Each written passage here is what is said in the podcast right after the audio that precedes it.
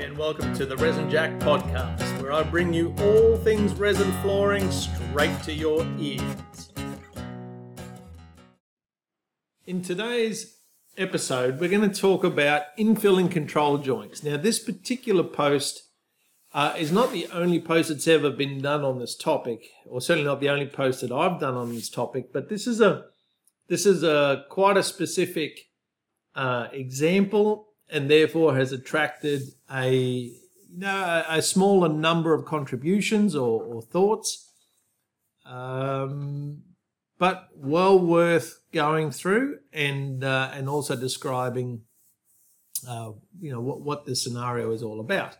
And the photo itself is quite intriguing, which is why I, I first posted it because it's there, there's a um, a cross which is made up of expansion joints in the slab. This is in the middle of a garage floor, a larger garage floor, and there is, um, I guess, a, an expansion joint, sorry, and a control joint running east, west, and north, south. And interestingly enough, in this photo, it looks like the north south um, control joint has been filled and yet the east west has not been filled. You can see it's a flake floor. The glare shows you that the subfloor isn't particularly flat, it hasn't been ground flat.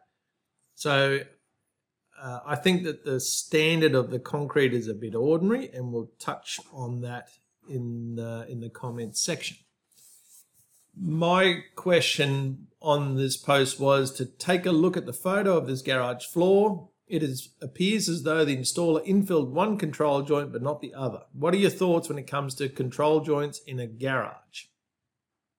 What else do you notice that you might do differently? So you can see how even though we've done other posts on uh, control joints, this is one that's quite specific to a garage. And um, it, it the points raised will be more in line with, with what the expectations are in this type of setting. And I will add also, um, I was sent I was sent a photo from an installer, and I'll put that into the post on site on the website, and you can have a look at this photo. You'll want to have a look at this photo because I don't think I've ever quite seen anything quite like it. It's where an installer has has put down a flake floor and has done their own control joint where they felt it should be running. And there's actually a crack in the floor where they have infilled. So quite intriguing. I never thought I'd quite seen it, and I thank uh, Alexander for sending that in. But for now, let's get stuck into these comments and I dare say there'll be a bit of uh, infill from myself as we go through it. The first comment comes from Alex Strader. He's tech support at Concrete Polishing and Prep Solutions in Delaware, USA. He's had a, a background covering all aspects of flooring um, and has spent the last year focusing in on the polishing sector. Now, Alex's comment is if I'm going to fill them, I'm using something that has some flex like polyurea. In this case, make a decision and commit though. Either fill them or don't fill them. In brackets, I suppose customer could have asked to fill some and not others. Close brackets. It is 2021 after all. People are into strange things. Um, my response is thank you, Alex, for your comment. I did think it was an interesting scenario where one joint was filled and the other not. I agree with the flexible caulking and also agree that we are living in strange times. Now, we'll just sort of expanding out that a little bit. Um, flexible sealants, I'm I'm not too familiar with pourable or caulking flexible sealants that are polyureas. So Alex may well know something quite specific there, but in my scenario, in my sort of way of thinking, if I'm going to caulk something, I'm going to have probably a one component product. It'll be moisture cured. It could be two component. uh, but they tend to be quite low viscosity. And polyureas, from my experience, tend to be quite low viscosity. So maybe he's thinking of a pourable type that you then cut flush afterwards. I'm not like you see a lot of those in warehouse expansion joints um, where they use a blade afterwards to cut it. I don't quite know how you would do that in this instance because it's a flake floor. But um, I'm certainly not discounting the comment or the question uh, or the, the point raised. Um, it would be great to flesh that one out a little bit. The next comment comes from Joseph Beamer. Um,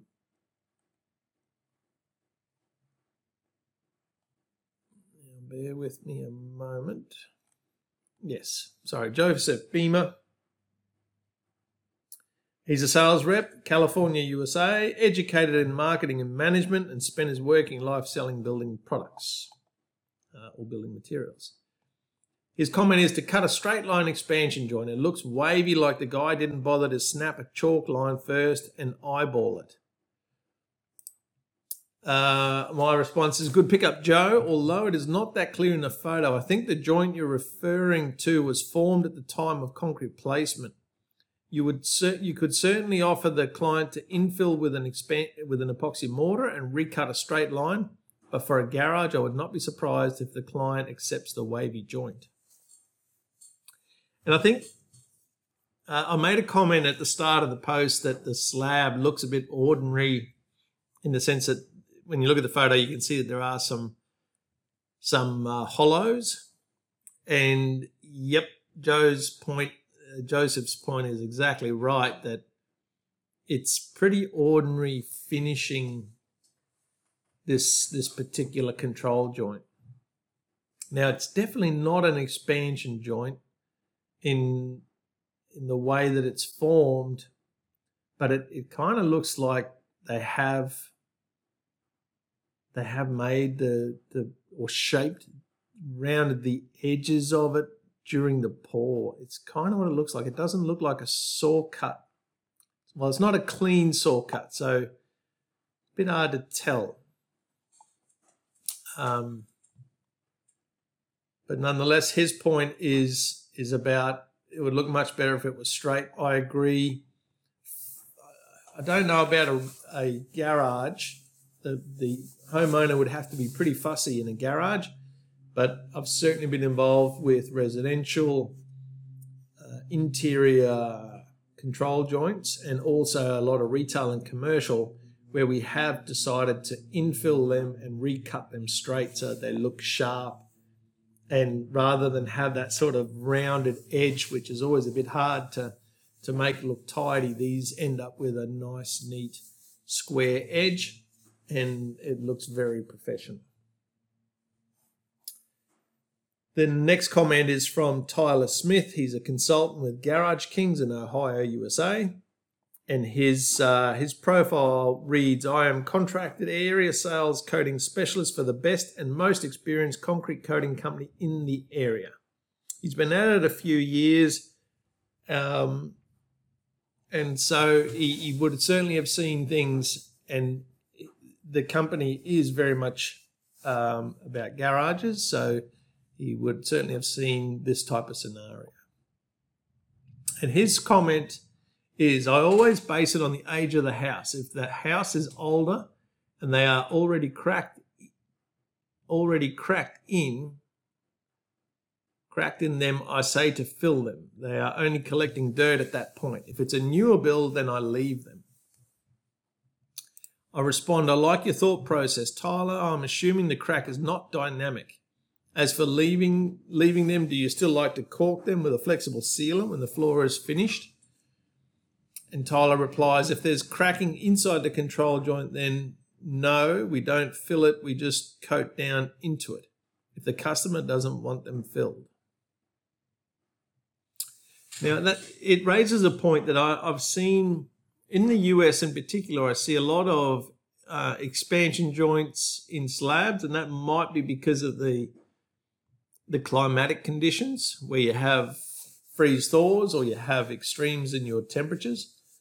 Uh, in Australia, we don't seem to see a lot of joints and expansion joints in garages, uh, or even control joints for that matter. They're, they'll cut them every six meters, but in garages, they'll try to leave them intact so that your six by six meter slab or 36 square meter double garage doesn't tend to have these sorts of either expansion or control joints put in them. Um, now, Tyler raises an interesting point about the age of the house. And um, I guess his point is that if, I'll just read it again, if it's an older house and they're already cracked, then I say to fill them. They're only collecting dirt at that point. If it's a newer build, then I leave them. So if it's already cracked, he's saying that it's probably moved and it's done its movement, and um, and therefore he's happy to infill it. If it's a newer build, then it's unlikely that it's settled enough, and he will um, not infill the the control joint. As for um, and he does also make the point that he raises it with the customer. So obviously, I, I like to educate the client on what the options are. The good, tell me the good, the bad, the ugly, and let me decide. And I think that's what he's sort of discussing there too, where he says um, he, you know, if the customer doesn't want it filled, then he won't fill it. So a lot of particularly residential customers are looking for a seamless floor. They they don't want to see expansion joints, and particularly not if it's an ugly expansion joint or control joint.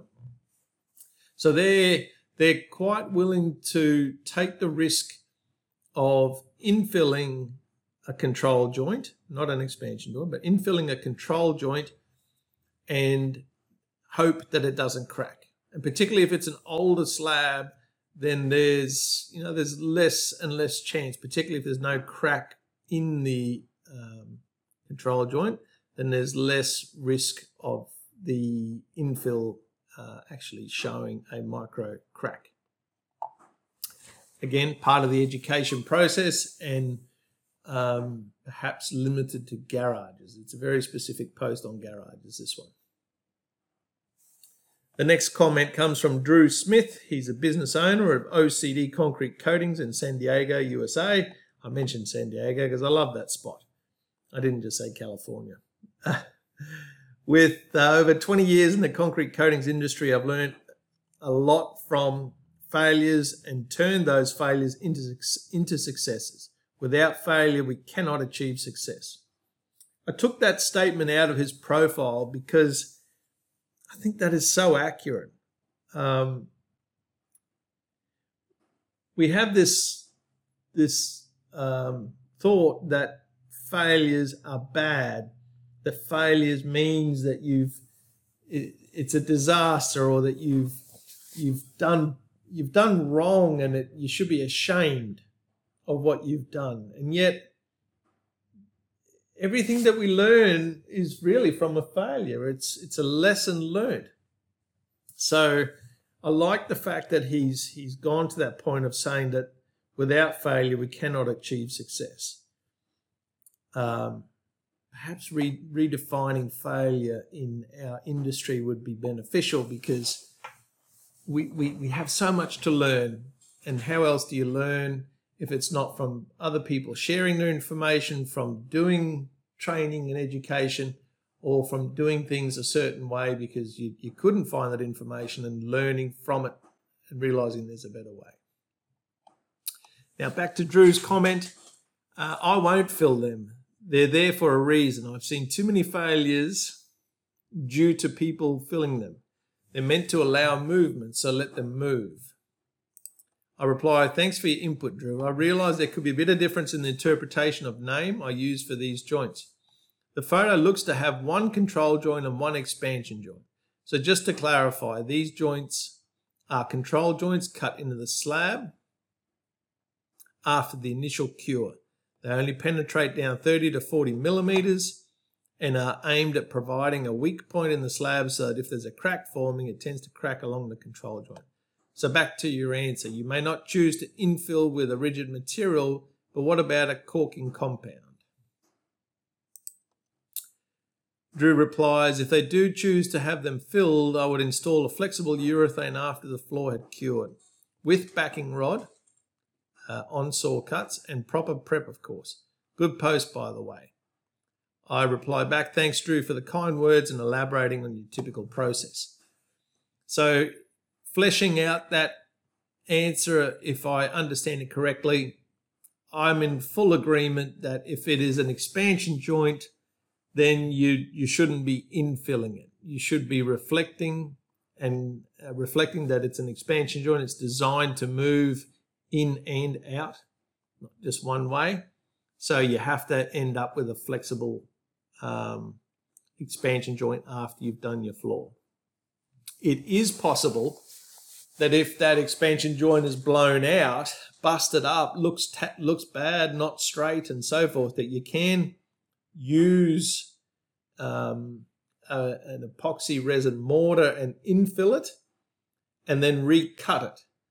If it's badly damaged, then we talk about doing step in like cutting chips, meaning that we take a little ledge out on either side of the joint, we fix it up with an epoxy mortar, we grind it flat, and we cut it again.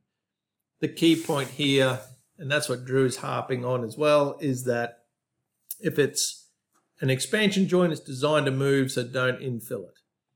We were also talking about infilling control joints, which is more the saw cut, and people have different ideas about whether they want to infill a control joint or not. And um, it probably comes down to the circumstances and how many control joints there are in the slab and and all sorts of things, including what the client wants. But uh, Drew's point is that even if it is a control joint, he will install a backing rod and, and use a flexible urethane after the floor is cured. And I fully appreciate that view, and I'm thankful that Drew raised that comment.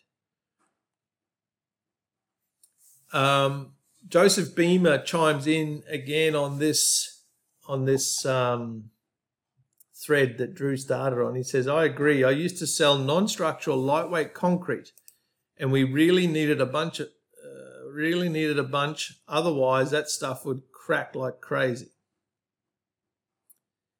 Gypcrete performed much better. In those days, you couldn't use any coatings that would allow allow you to use it as a wearing surface.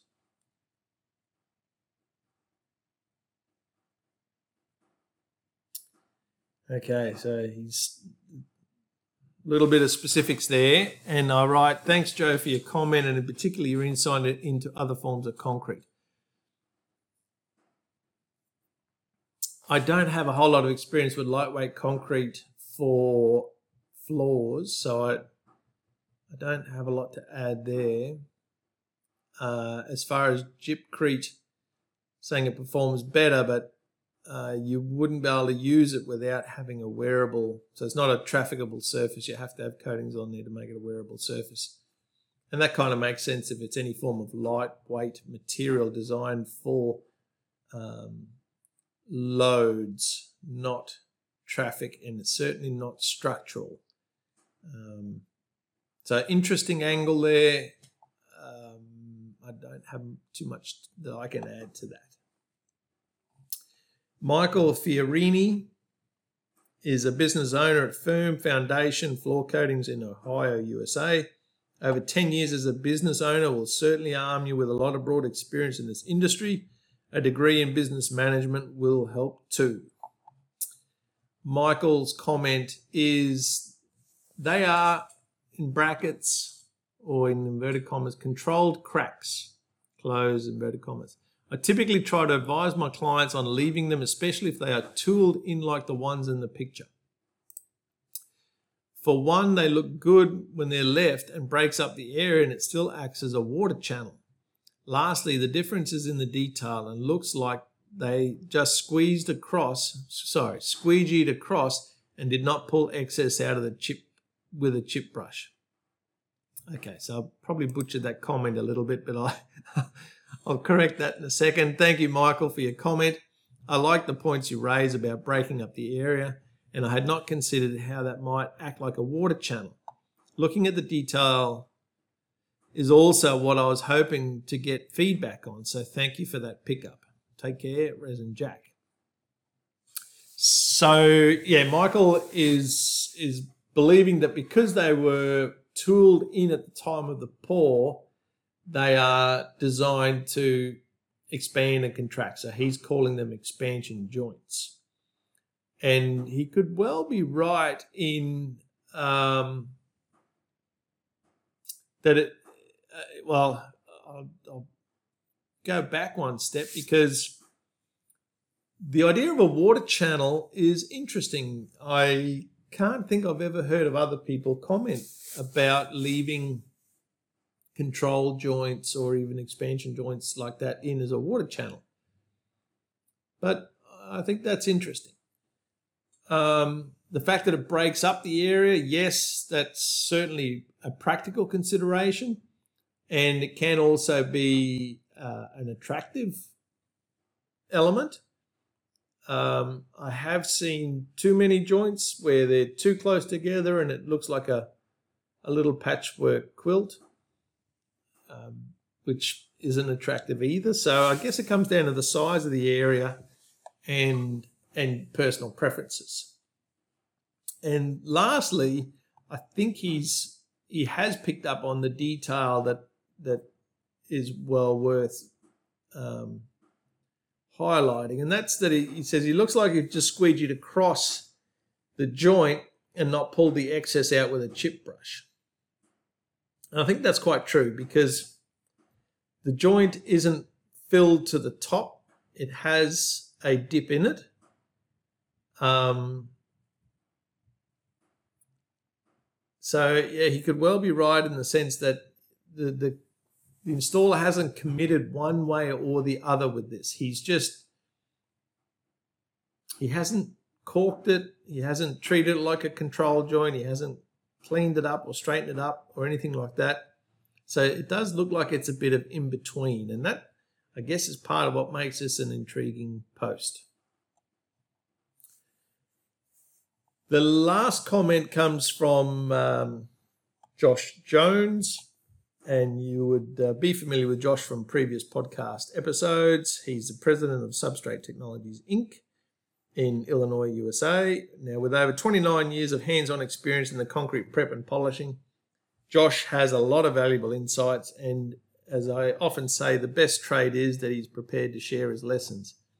He videos all of his posts and um, shares the good and the bad, the ugly and I've certainly learned a lot from Josh, and I always appreciate his his input.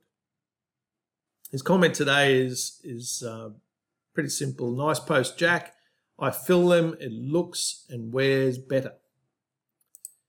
I reply, thanks, Josh, for your input. I do see a lot more infilled, sorry, unfilled control joints in the US, so I was not sure what the typical approach is for the US. Thanks again for your comment.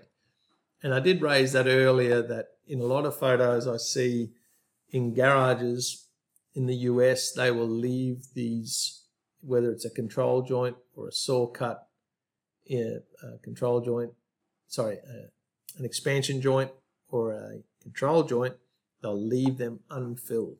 If you're going to do that and it is a saw cut control joint, then as Michael rightly puts out, you've got to be mindful of not allowing your resins to just pour into it and give you a, a varying depth joint because that looks unsightly as it does in this particular photo.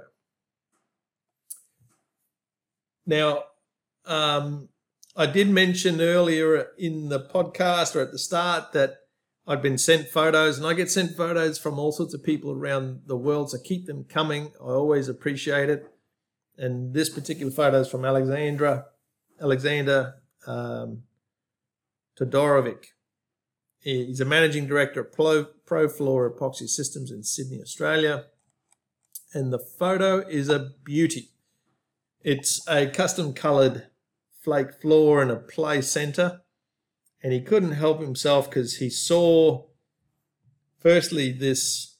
I mean, the floor stands out by itself, but then he saw that they had a cut, a saw cut control joint, and it's done pretty ordinarily, meaning it's not straight. And not only is it not straight, you can see where they have started and stopped at different places with the saw cut. And then yet running parallel to it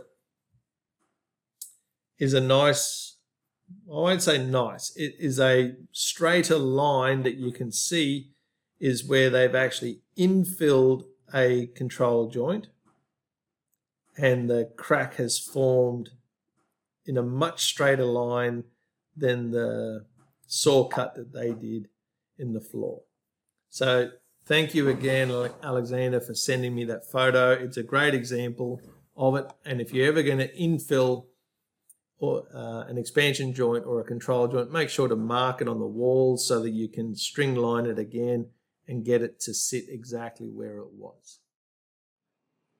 I hope you enjoyed today's podcast and you found it valuable and, in, and informative. This podcast was brought to you by Resin Flooring International. So go to their website, resinfloor.org. That's resinfloor.org, and you'll be able to see a post that has the corresponding images and also the profiles of the different contributors that were mentioned in this podcast. So, as always, I'm Resin Jack. Take care and keep smiling.